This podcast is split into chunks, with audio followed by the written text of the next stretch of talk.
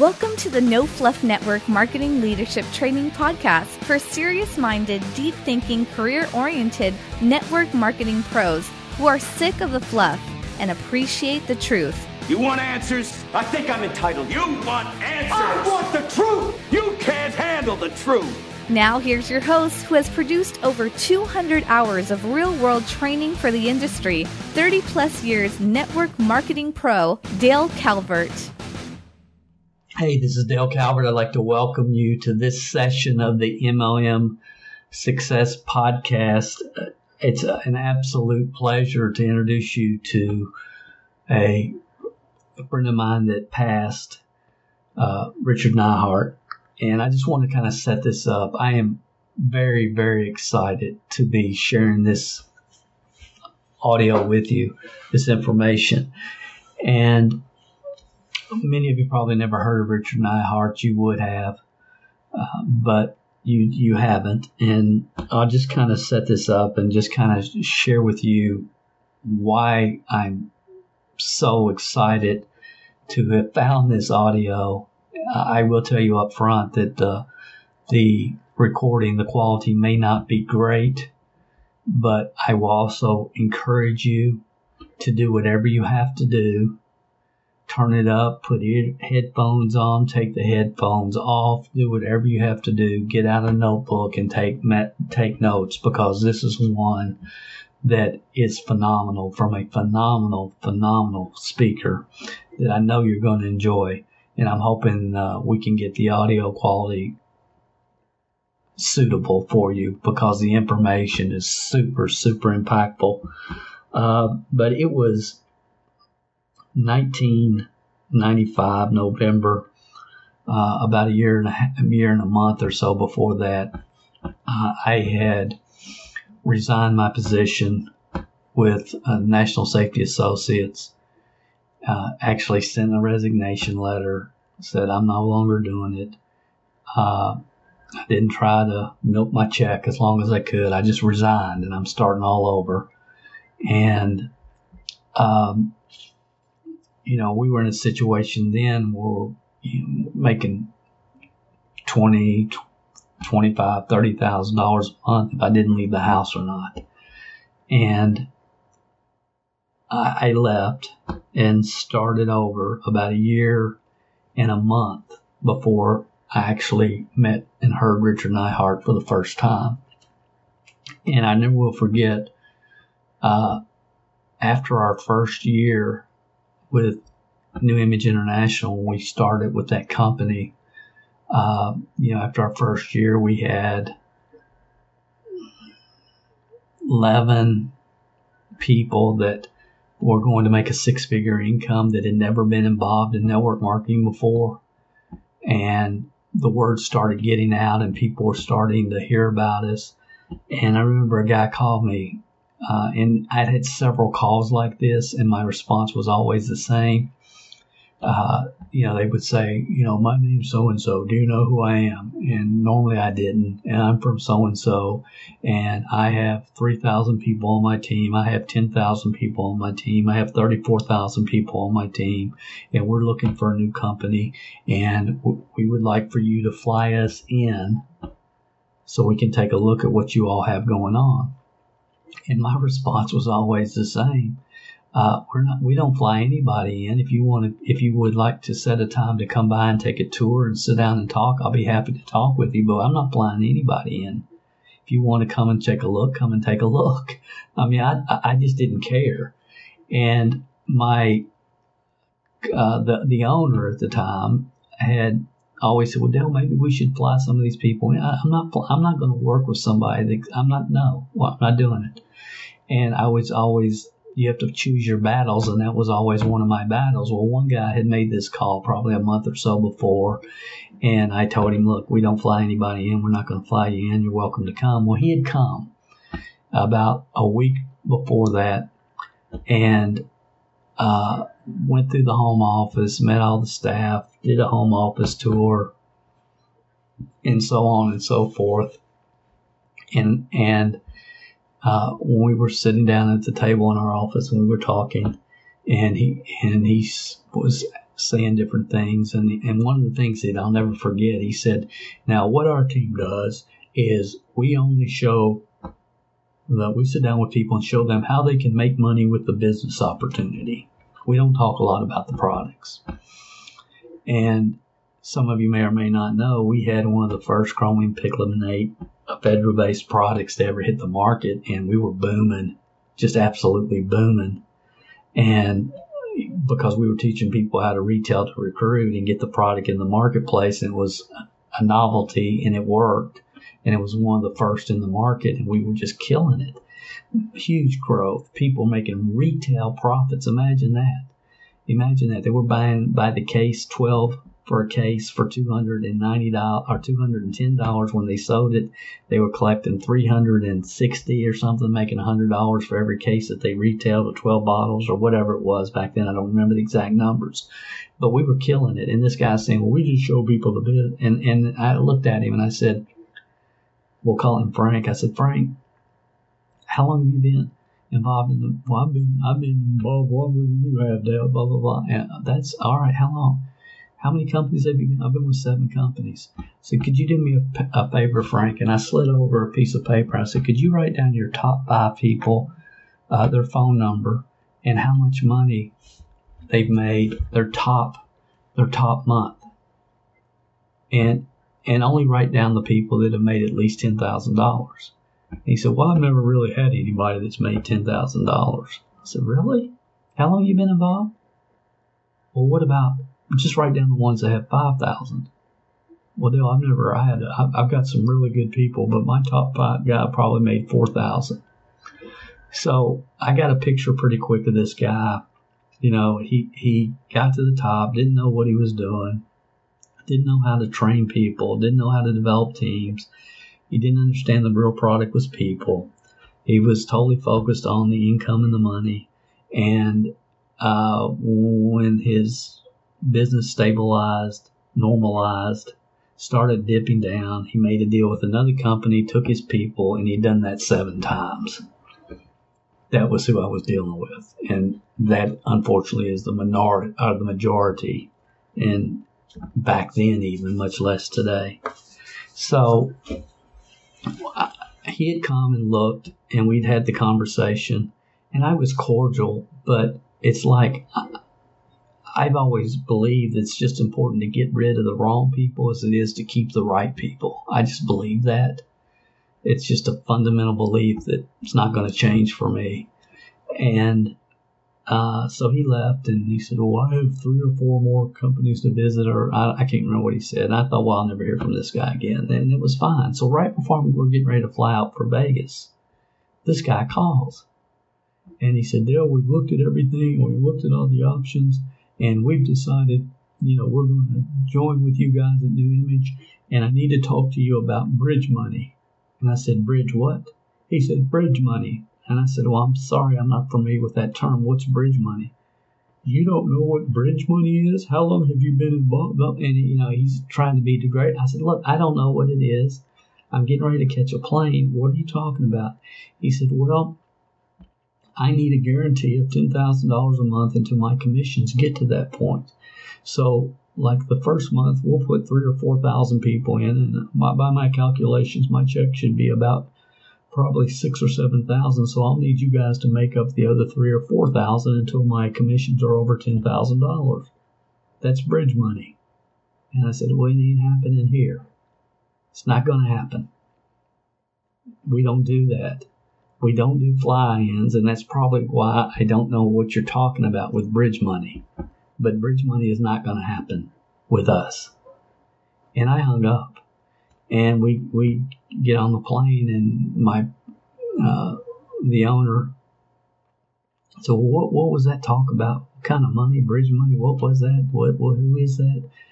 And and I said, it's the guy that I did the tour with, you know, week or so ago.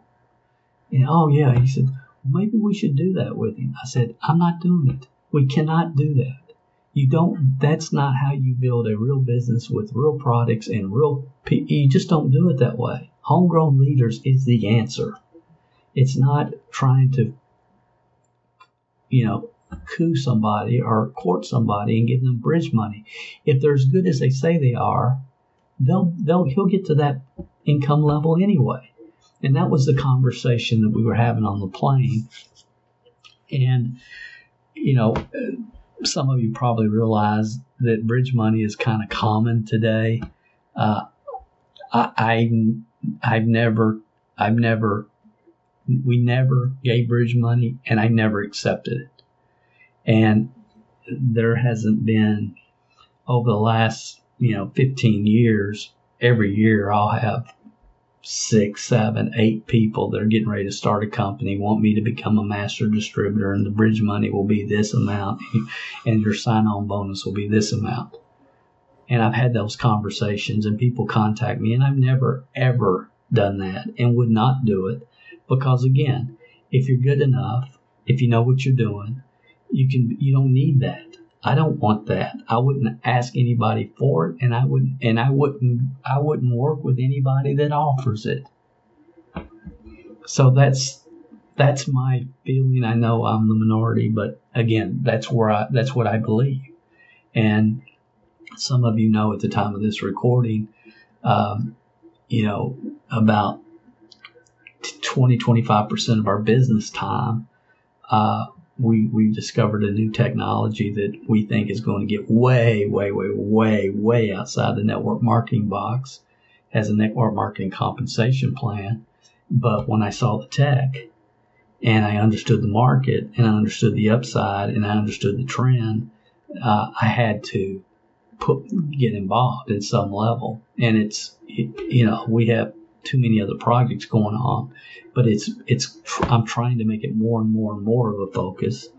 And you know, it was like last week. The only reason Dale Calvert's there is because they gave him a big sign-on bonus and blah blah. And it's like it just makes me want to throw up and and, and just spew on somebody because I it, it just amazes to me the people that will talk about that which they know nothing about that has absolutely 100% no basis in reality at all. You know, people try to, to, I mean, I understand throwing people under the bus and deserve it. I do. I have no problem with that. I don't care if we're talking about family members or politics or network marketing or any kind of business. If they deserve it and you have your facts in order, but just to spew stuff to try to cover up your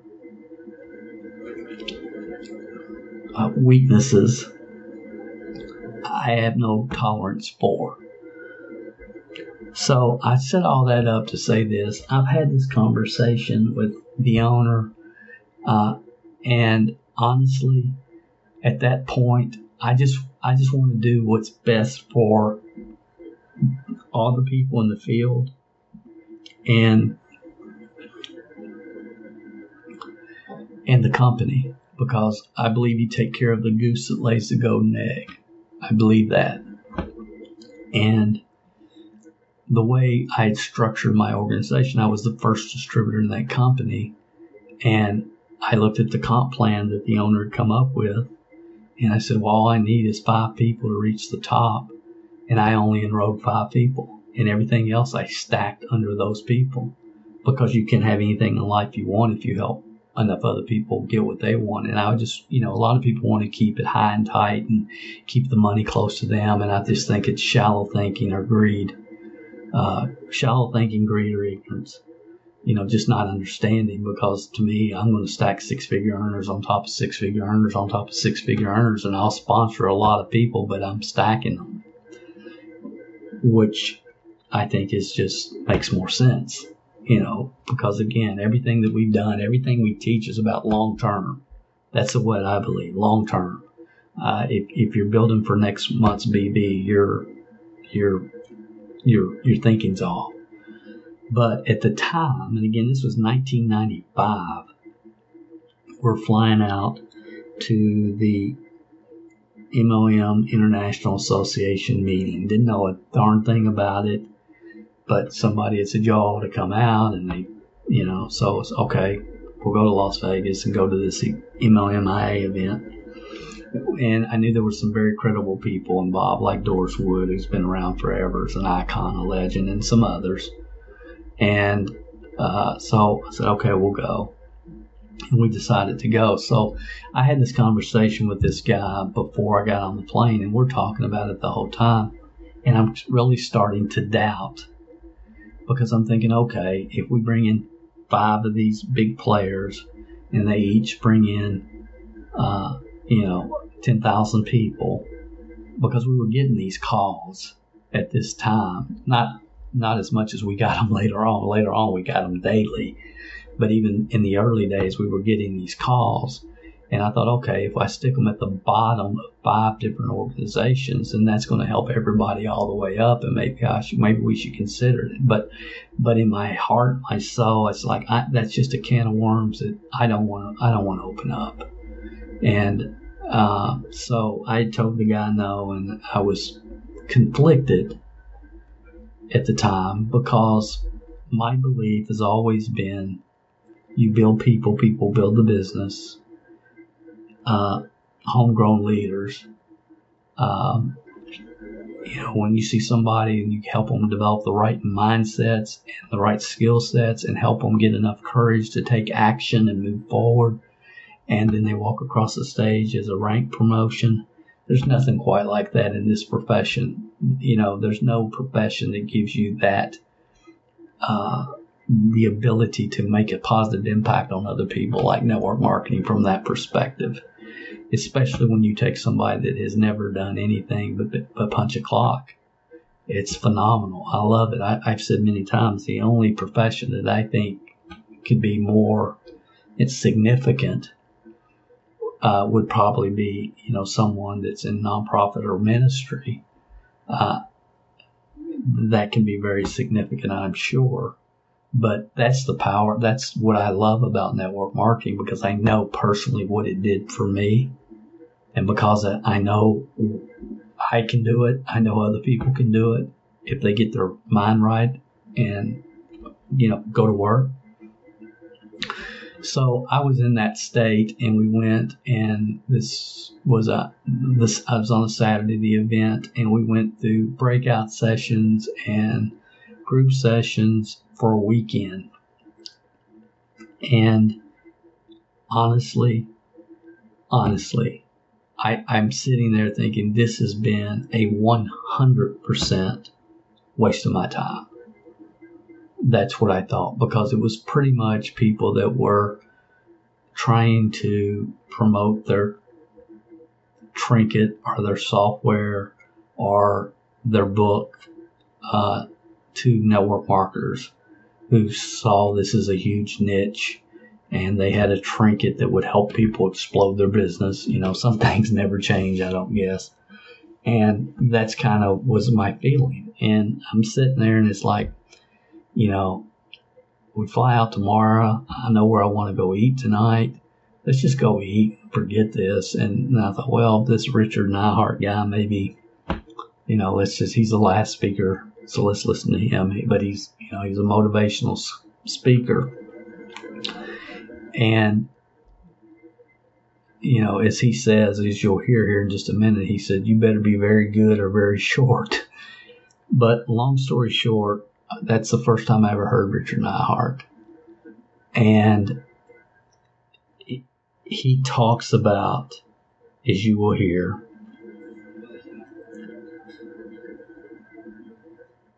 just truth, wisdom. And the two main points that he makes is where I so was at that time and place in my life.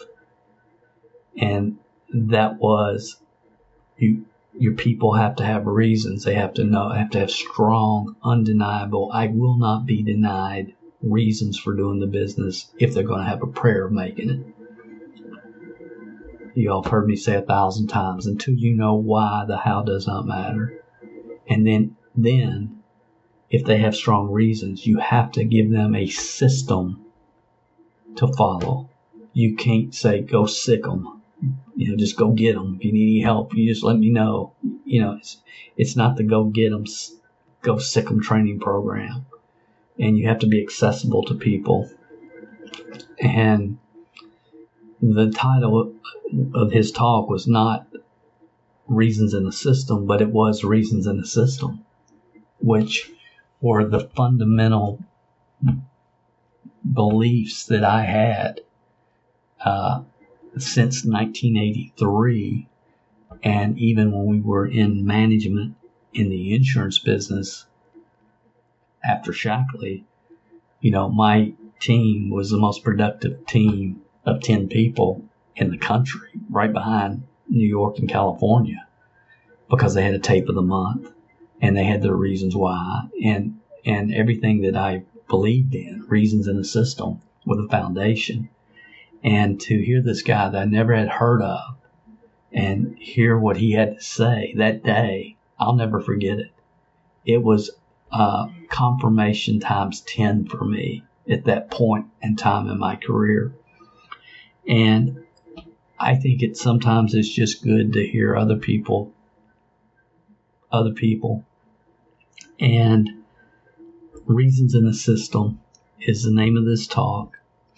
Uh, I was in Kentucky um, two or three weeks ago in our warehouse and I found the audio and I cannot believe that I found it. And it is an absolute pleasure, absolute pleasure to share with you one of the best speakers that I have ever heard in my life and that most people have never had the opportunity to hear. Uh, sharing with you reasons in the system. Uh, my friend that has passed on uh, way too soon, uh, the one and only Richard Neihart enjoy. I'll be back with you when we finish up.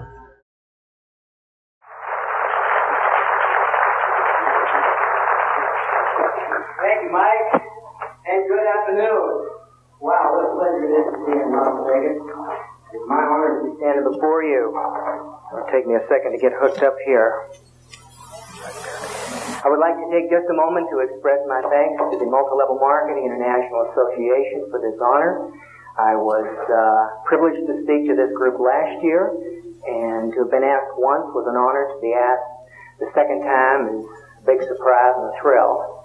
And uh, I want to take just a moment to acknowledge some people who in the past year have become not only uh, working associates but uh, personal friends. Of course, Mike Sheffield, who is the president of uh, the MLMIA. Thanks, Mike, uh, for your very kind introduction. Wow hardly wait to hear what I got to say.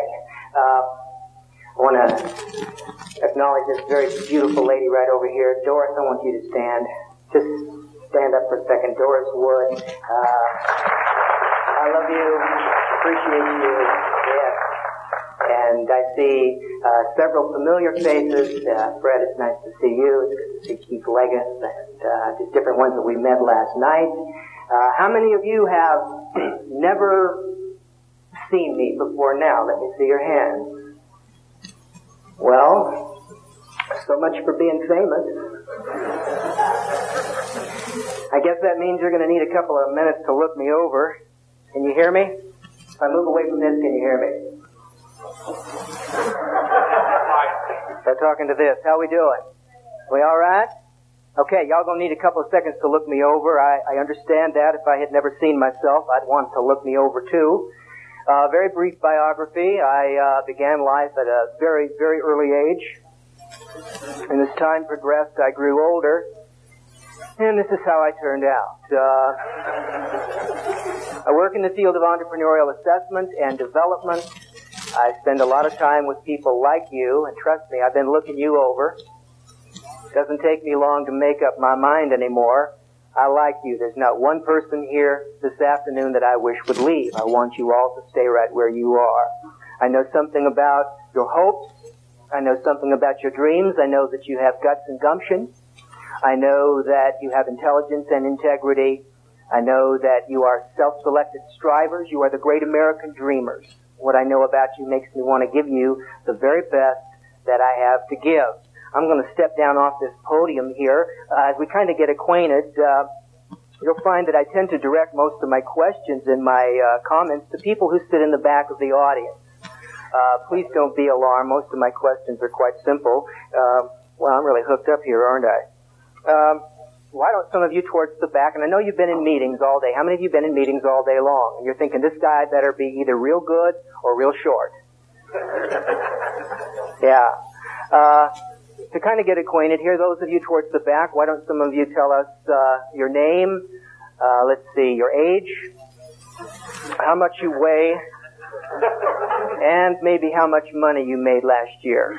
Who would like to be first? You're looking at me like a cow looks at a new gate. All right, you don't have to do that, but what I would like for you to do is tell us your name and, and listen carefully, if you knew. If you knew it were going to be your last meal, what would you want to eat? Please don't look at me in that tone of voice. There's a reason for this. Uh, let's go ahead and get started with this handsome guy in the in the plaid shirt and the great looking argyle socks. Keep an eye on those socks, bud. I might walk off with them. Your name, sir? I'm Richard, and your name? Brian. Yep. Nice to meet you, Brian. Brian, if you knew it were going to be your last meal, what would you want that meal to be? Where? What? He's thinking. It's going to take a long time to think. Lobster. All right. Fine. You can be seated. Thank you very much. I had one lady say, Richard, I've been allergic to shrimp all of my life. If I knew it were going to be my last meal, I would eat all of the shrimp I could possibly eat because, after all, what's the very worst that could happen to me? Yeah. Let's try somebody else here. Uh, hey, Dave. Uh, let's see. Where do, I saw Dave somewhere. Uh, let's try just the lady in the in the pretty purple right here. She's not even looking at me. Yeah, right there. You. I'm Richard. What's your name? On the back row. Yes. What is your name? Margaret. Margaret, I'm delighted to meet you. Margaret, I'd come back and shake your hand, but they've got me tied here to this uh, thing, so I'm not going to be able to move around too much. Golly, look at this. Can we get a little more rope here? I think y'all, they didn't know who they're dealing with when they hooked, hooked this thing up. If you knew it were going to be your last meal, what would you want that meal to be? Come on. Peking duck? Okay. All right. All right. I hadn't thought of that. Uh, hey, Rod, how about you, sir? You knew it was going to be your last meal. This guy's a, a helicopter pilot, brought his helicopter pilot jacket. Rod Cook.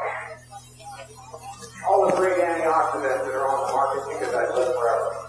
Oh, one in every crowd. One in every crowd. Yeah. Yeah. All right, now, be honest with me. How many of y'all in the last couple of seconds have had it kind of pass through your mind what it is you'd eat if you knew it were going to be your last meal. Come on, raise your hands. I'm going to count to three, and on the count of three, I want everybody all at the same time to just shout it out. Are you ready? Here we go. One, two, three. All right. Whoa. You're wondering why in the world is a man asking questions like that? Here's why. Here's why. Psychologists say that if you will think about food just prior to a learning experience, that you will retain more information. So you see what I've just done for you. How many of you thought of seafood or some variety of seafood? Let me see your hand. Psychologists say you are predominantly left brain. You tend to be more logical, more analytical. How many of you thought of beef or some recipe that includes beef? Could I see your hand, please? Psychologists say you are predominantly right-brained. You tend to be more intuitive, more creative, more passionate. How many of you didn't think of either one? Let me see your hands, please. All right. Well, uh, psychologists say you have no brain. But that's okay, I, I brought pictures.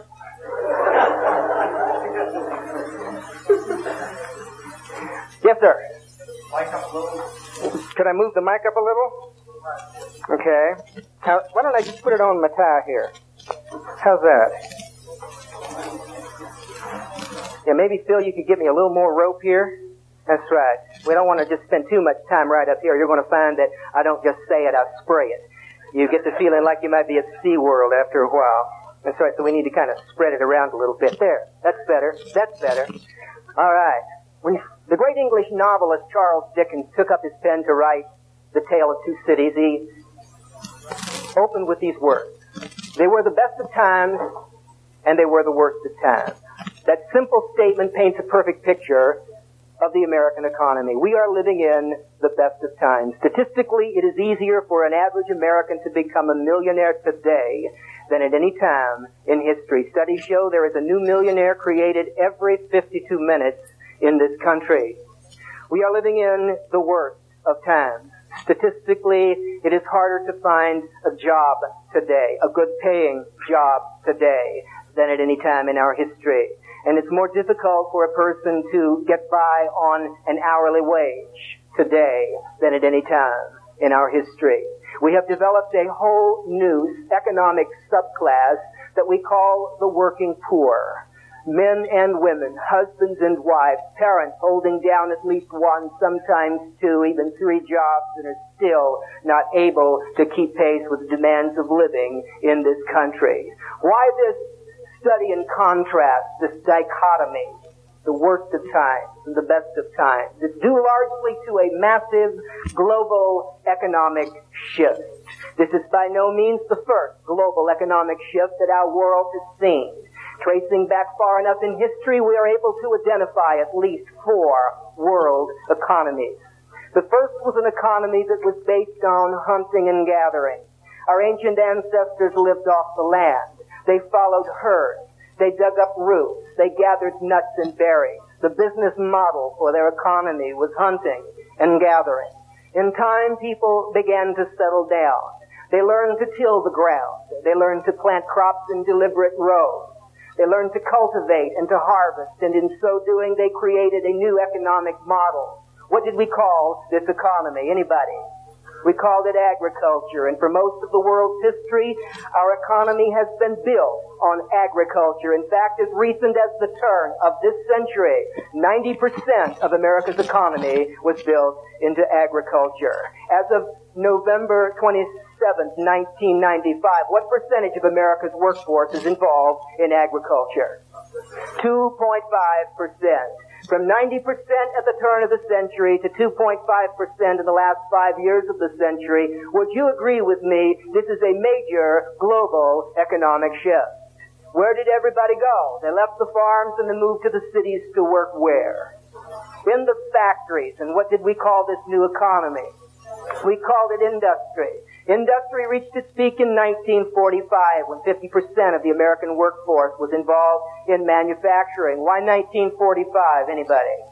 World War II. After World War II, manufacturing went into a decline. Today, about 22% of the American workforce is involved in manufacturing. Spinning off of and out of manufacturing is a kind of sister industry that we call service. Today, about 76% of the people working in this country are working in service industry jobs. Travel, healthcare, insurance, real estate, entertainment.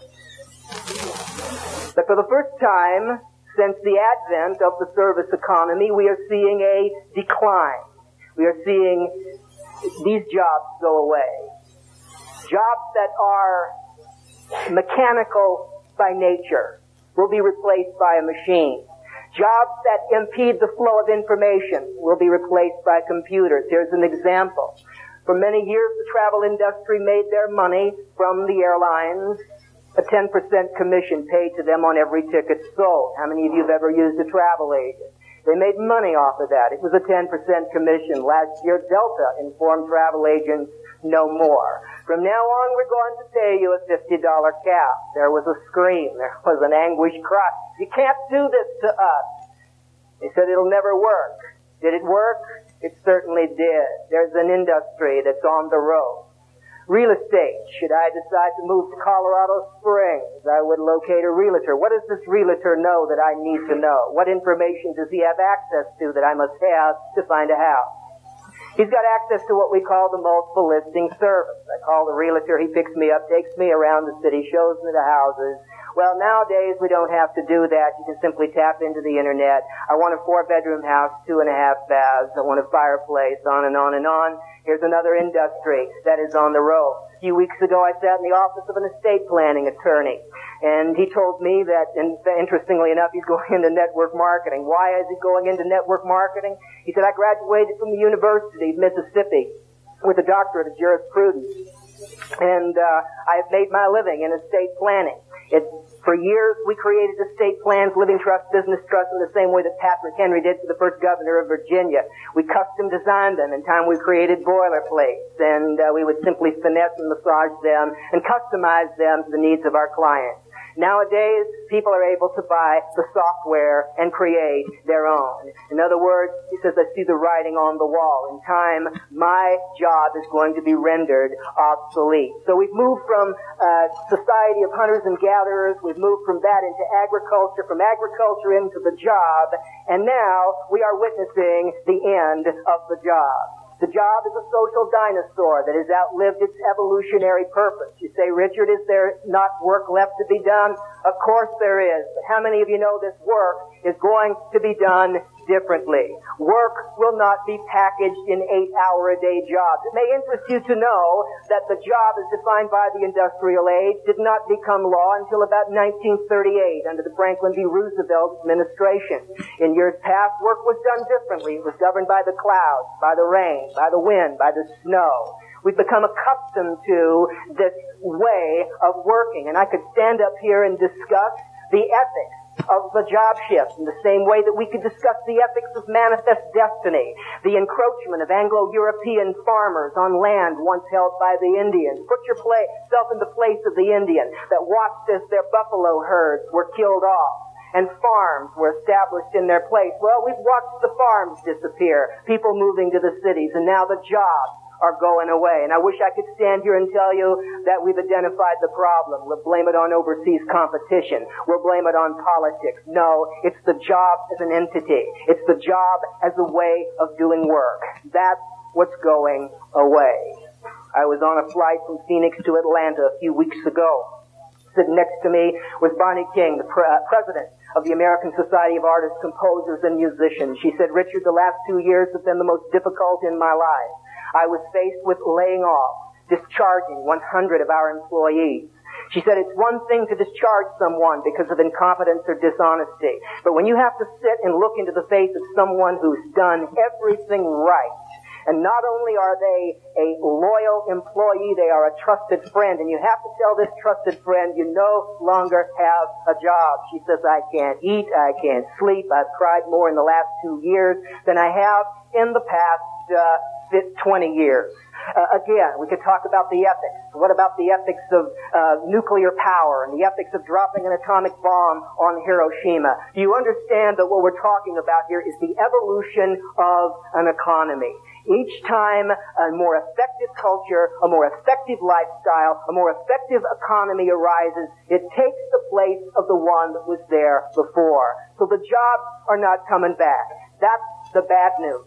The good news is that there's a whole new economy being born, even as I speak. This economy is not driven by herds or crops or machinery or service. This economy is being driven by innovation, by personal initiative, and by the entrepreneurial spirit. We've nicknamed it the idea economy, and we are on the cusp of this economy. This economy uh, is here. It's happening all around us. How many of you know these changes are taking place? Absolutely. Raise your hand. Yeah, no, how, yeah, nod at me. That's right. Okay, just want to make sure you're with me. I know it's been a long day here. Uh, this economy is uh, all about the preparation, the packaging, and uh, the presentation of ideas. Ideas in new and interesting ways. And as far as I'm concerned, network marketing is the ultimate business model for the idea economy. It's the greatest economic opportunity in the history of the world. There's a new home-based business being started in this country about every 30 seconds.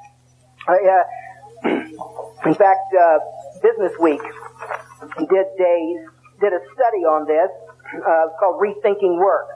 They state that the economy is changing. Jobs are changing. The workforce is changing. Is America ready? How many of you believe that America's ready? That you are ready? The people that are in your organization are ready? I submit that by and large, we are not ready.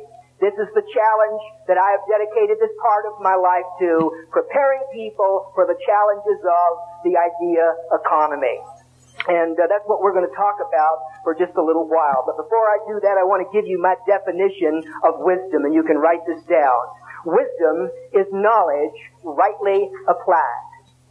Wisdom is knowledge rightly applied. You've heard it said that knowledge is power. I submit that knowledge is potential power. How many of you know somebody that can discuss intelligently almost any subject from politics to prunes, but their personal and professional life is going absolutely nowhere? I mean, they cannot pass the milk without giving you a dissertation on the history of the dairy industry.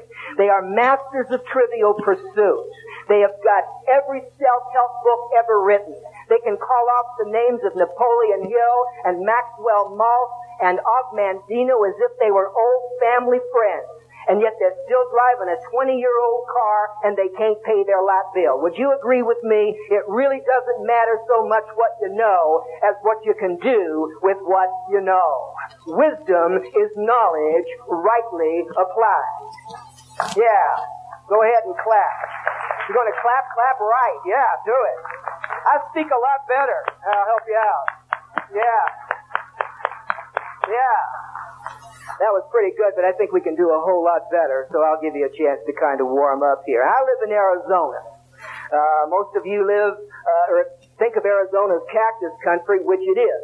Uh, the land of the giant saguaro, the ocotillo, and uh, the cholla. But interestingly enough, I'm about 90 minutes from the largest ponderosa pine forest in the world. I want you to picture a picnic scene up on the Mogollon Rim.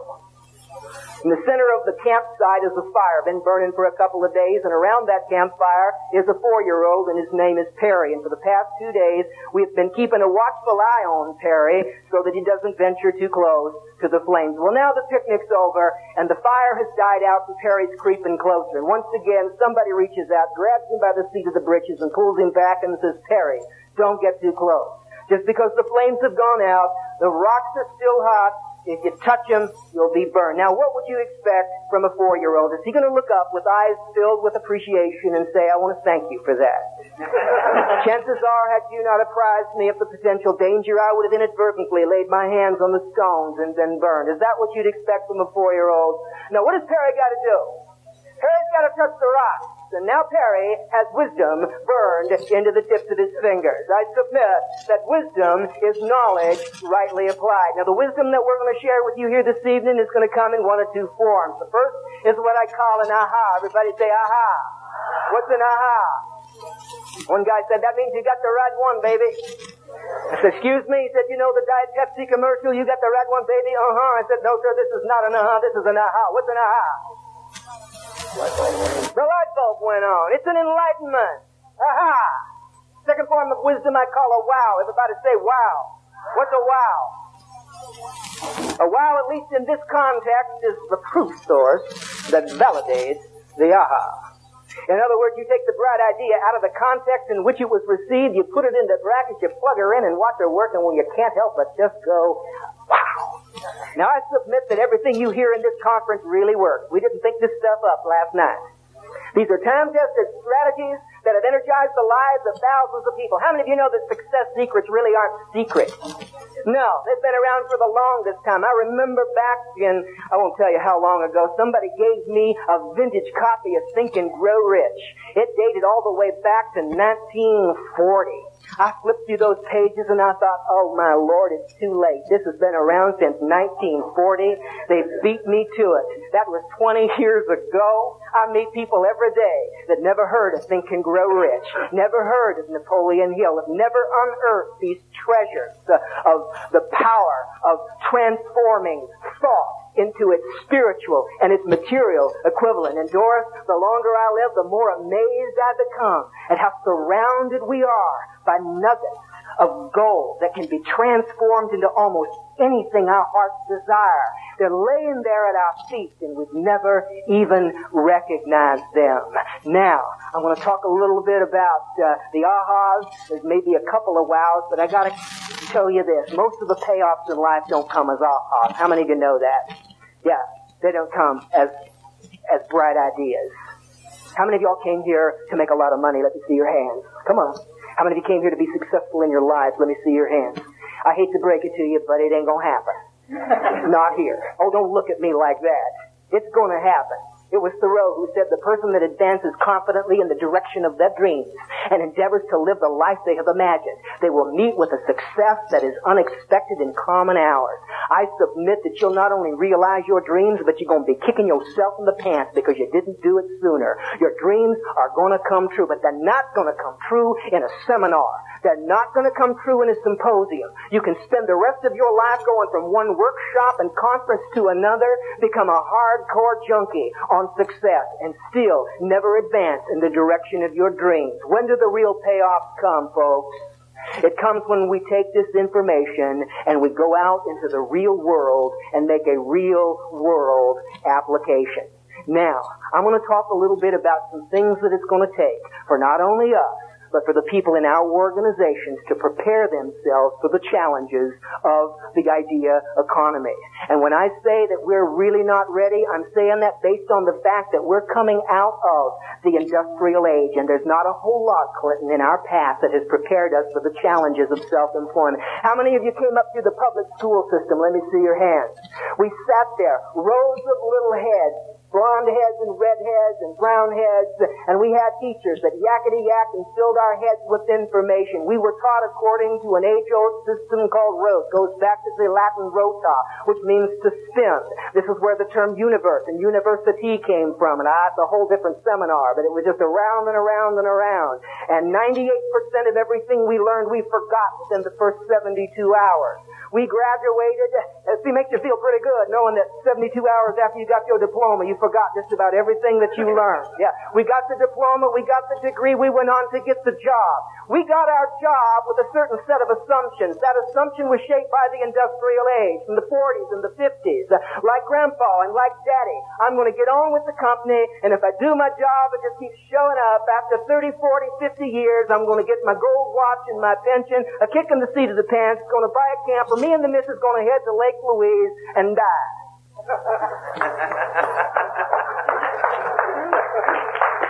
yeah. In the 70s, it was how far and how fast can I go up in my job. In the 80s, it's how can I keep my job. In the 90s, it's oh God, am I ever going to find another job? And so the whole paradigm has shifted. And we're seeing people saying, all right, if that's the way you're going to be, I'll just go into business for myself. And so they're going into business for themselves, but they're going into self-employment with a job mentality. How many of you understand what I'm talking about? Everybody say goodbye job. Hello me. That was pretty good, but I think you can do better. Goodbye job. Hello me. Wonderful. Now I'm not suggesting anybody get up, rush to the phones, call your boss and tell him to shove it. You got a job, you probably want to hang on to it. But it's time we understand that the ground rules are changing. And we must learn to recognize and adapt to these changes and to embrace new technologies and to emulate or model the success that, of those that have gone before us. 84% of the American workforce today requires a controlled environment to be productive. Now you executive directors, you organization leaders, you've got to understand that the people that are in your organizations are coming out of the industrial age. Their whole concept of work has been shaped by the industrial age. You get up, you go to work, you put in your eight hours, you come home, grab a bud, head for the living room, sit down and watch The Simpsons. 84% of the American workforce requires a controlled environment to be productive. That means if you got a job that takes five people, you've got to make one of them a boss to tell the other four what to do. Because if they don't have a boss, they're going to sit there on that dead eddy and wait until somebody tells them it's all right. Yeah. 14% can be put on assignment, left alone to follow through with a minimum of supervision, but only 2%, only 2% can actually plan their own work. And what we're seeing now are people by the hundreds of thousands. In fact, there are now almost 40 million home-based businesses in this country. According to Link Research out of New York, there are almost 40 million tax-paying entities that are based out of their home. Within the next 15 years, half of the people in this country will be working out of their home. And most of those people are going to fail unless they come to understand the dynamics of personal management. That means that I must Organize within so that I can organize from without. In other words, we've got to have a system. How many ever eaten at McDonald's? How many of you will admit to have ever eaten at McDonald's? Does McDonald's make the best burger you've ever tasted? Horrible. You know, it doesn't matter where I ask that question, Carol. I can ask it in Fairbanks or Philadelphia. I get the same answer every time. That vigorous shaking of the head, that emphatic, unequivocal no. Why do they sell so many? How could a organization that specializes in hamburgers that are so distasteful sell so many? Huh? They've marketed an idea. I hear French fries, I hear apple pies, I hear wrong. Why do they sell so many? They have a system. Jay said it. This gentleman right here. They have a system. It doesn't matter if you get a, a Big Mac in Seattle or Sri Lanka, it's going to taste the same. That doesn't say much, but it will taste the same. I submit that if you have a system, if the people in your organizations have a system, they don't have to be the brightest. They don't have to be the most beautiful. You can watch them go stand there scratching your head and say, that gal dumb in a box of rocks, I don't know how she does it. But if you have a system that you understand, if you have a system that you not only understand, but you have a reason for making it work, you're not only going to realize your dreams, you're going to surpass them. If y'all got a good look at this jacket, it's hotter than an old folks' home in here. I'm going to turn it off, or take it off. I don't know what's going to happen to these cords and stuff. You doing all right? Yeah, that's it, Doris. I have to show off my trendy suspenders here. It's Christmas time, and I need Doris like Betsy. Well, that's right. All right. Now, I'm gonna, I'm gonna give you an aha right now if you want to, want to go ahead and write this down. Let's talk a little bit about time. It was Benjamin Franklin who said, to love life is to love time because time is the stuff that life is made of. How many hours did we have when we were born? Any guesses?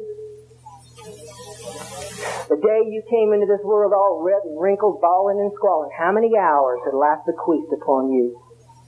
25,000 hours. And that is all. And I don't see any newborn babies in here, which means we spend a whole lot of those hours and we don't have many of them left. And if we're going to create our dreams, they're going to have to be created within the context and the confines of the hours that we have left. Let's talk a little bit about managing those hours. In fact, we can't really manage them. There is no such thing as managing time. How many of you know that we cannot manage time? Can't do it. One person knows that. The rest of you are thinking, wow. Can we stop the sun from, from rising? Can we stop it from setting? We can't. You can't speed it up. You can't slow it down. Time, ladies and gentlemen, is little more or less than a continuum of events. The continuum of events that move from the past into the present and on into the future. Time is simply a dimension in which things change. And so rather than talking about time control, it's very important that we talk instead about event control. Now while I'm on the subject of control, what are some areas of our lives over which we have absolutely no control? Can you think of a few? Areas of our lives over which we have absolutely no control. Sleeping? You can't control? Okay, so we're talking about the need for sleep. Okay. Some of us need more than others. Um, okay. So those would be basically our physiological needs, okay, for food. Okay. Uh, we, we cannot, okay, we need for this, okay, air. All right, we're getting pretty basic here. Yeah, what are some other areas we cannot control? Weather. All right, we cannot control the weather. Some other areas we cannot control. Other people, that's interesting. Can we or can we not control other people? No. We can? We can't. We can't? I used to think I could. What's your name, sir? Jim? Jim, I used to think I could control other people. By the sheer force of my personality. And then I became a father. Have you ever tried to feed a one-year-old baby girl cream peas? There she sits, all but immobilized in a hot chair, looking up at me as if to say, don't even think about it. You don't eat them, I don't eat them. I'm looking down at this child, bone of my bone, flesh of my flesh, and everything on the inside of me says, you will eat the cream peas. I am your father. I am 26 years older than you. I outweigh you by hundred and none of your business. You will eat the cream peas. Now, my left brain reasons there are only two ways this child can breathe. One is through her nose, and the other is through her mouth. If I plug one, the other has to open. So, I plug her nose, and predictably enough, her mouth pops open. And in one fluid motion, I insert the pea. Now, I am a compassionate man, and I love my daughter very much but I am determined to impose my will on her. So I take my fingers from her nose and mm, mm, mm, now have I forced this baby to eat the cream peas? No, I have not. Three and a half seconds later, I remove my hand and learn the meaning of jet propulsion. And it still amazes me how that a little tiny spoonful of cream peas can cover a grown man from his eyebrows all the way down to his knees. We cannot control our need for sleep. We cannot control our need our, for food, uh, airway. We certainly cannot control the attitudes and the behaviors of other people. Now, I don't know about food. I was uh, out in Texas doing a seminar, and we've got on food. You know, you can't control what you eat. And, and I, I was saying you could, and a guy on the front row is just shaking his head vigorously. And uh, I said, "Excuse me, sir, uh, you you you cannot control what you eat." Uh, he said, "No." I said, "Well, sure you can." He said, "You need to meet my wife." He said, half the time I don't even know what she puts on my plate, but I eat it. I said, but you don't have to. He bumped the guy next to him and said, he needs to meet my wife. There's a lot of things we cannot control, but it might amaze you to know that we spend about 80% of our time attempting to control what we cannot control. How many of y'all can relate? And how does it make you feel? Yeah, what does it do to your stress level? Yeah, I was doing an event in Oakland, California about two years ago. In the Oak Park Hotel, I was on the 16th floor of the Oak Park Hotel. From my window, I could take in one of the most beautiful cityscapes in the civilized world. There was the Golden Gate Bridge, the Oakland Bay Bridge, the Coit Tower, the Transamerica Pyramid. It was absolutely gorgeous. But on my window was the deposit made by one of the multitudinous pigeons that environed nearby. Figure that one out. I'm sitting here trying to take in this beauty, and yet all I can see is that little white streak. How many compulsive cleaners do we have here? I'm on the 16th floor. I can't get to it, but it's got to go. It's just got to go because it's obstructing my view. It is taking what would be a perfect situation and turning it into something less. It's got to go. But it ain't going. So I just finally sat back in my chair and had to come to terms with this thing. How many of you know there's certain things we just to have to come to terms with? Yeah. You either ha- have a problem, you're living with the problem, or you are the problem. And there's some things that we just simply have to adapt to. Now, what are some areas that we can control? Over what do we have total control? Help me out here.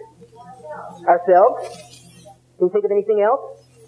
That's just about it, folks. And the reason that I'm pointing this out is because many of us, for the first time in our lives, are going into business for ourselves.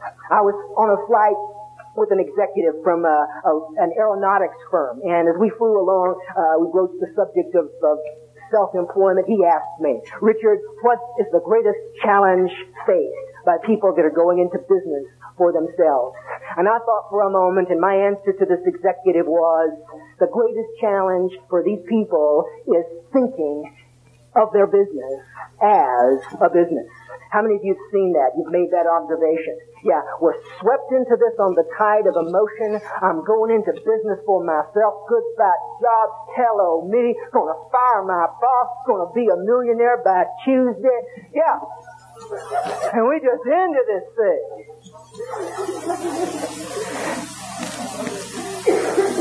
And then that first morning of being in business for yourself and the alarm clock rings and there you lay. You thinking, alarm clock? I don't need to get up. I'm in business for myself. There ain't nobody going to tell me when to get up. I'll get up when I want to get up. I watch TV when I want to watch TV. You start catching up on, you know, the old reruns and yeah, you're in business for yourself. You know? And it's very important that we think in terms of how many of you know that going into network marketing is not like getting a lottery ticket. It's not like winning the big one. You know, my mother, she's still waiting to win the big one. I love her, but you know, every time I talk to her, honey, listen, she'll read the outside of this envelope and it says, you may already be a winner.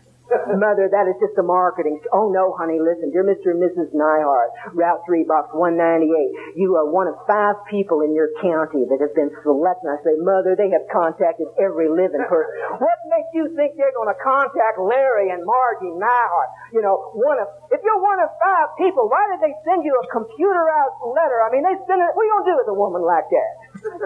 She's your mother. You're going to love her. You're going to be nice to her in case she wins the darn thing, I guess. It's probably not going to happen. And there are people that are making the sad mistake of waiting until they get the pink slip. They're waiting until they retire. And they're finding out that Ed McMahon ain't going to call. and they're finding out that the publisher's clearinghouse sweepstakes van ain't going to pull up in front of their house.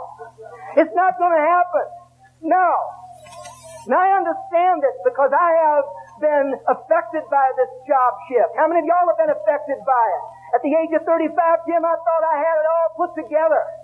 Yeah, and then I forgot where I put it. I mean, I looked around and it was gone. And I was broke. I had a business in a trustee sale. I had a house in foreclosure. My luxury car, my beautiful luxury car. It was had power seat. It had power everything. And the power seat broke. And it didn't break at my length of my legs. It broke right up close to the steering wheel, and I couldn't get it fixed. Mr. Hotshot driving around like this, keep the window down to have one elbow free. And I was broke.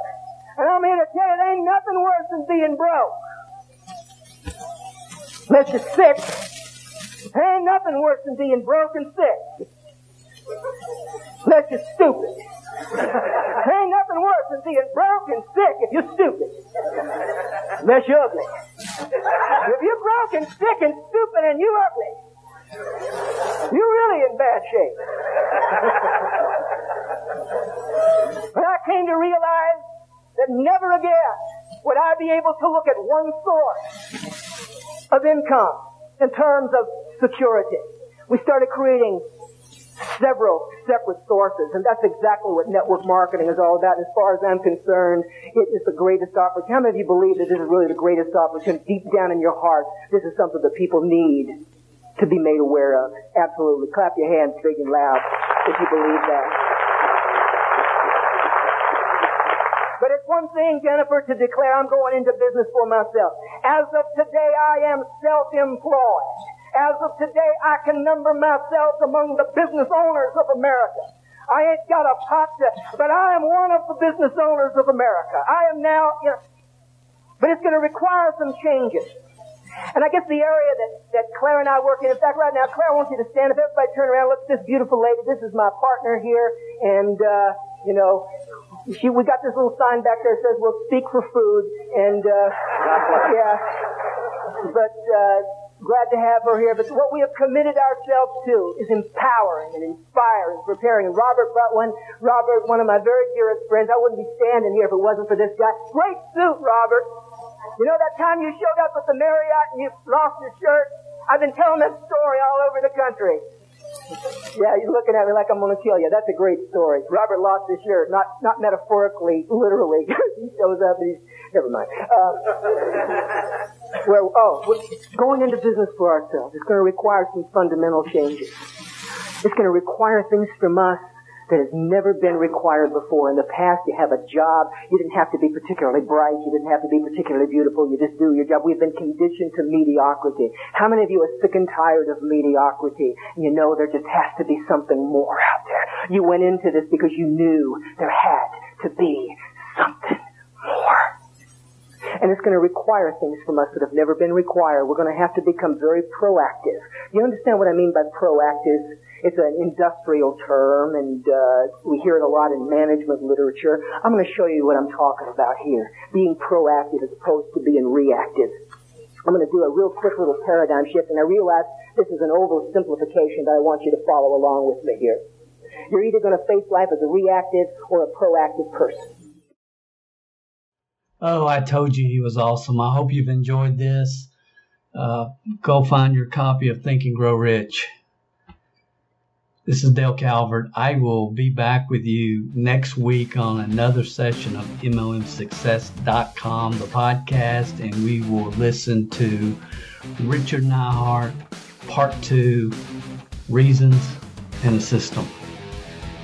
Thank you for tuning in to the No Fluff MLM Leadership Training Podcast.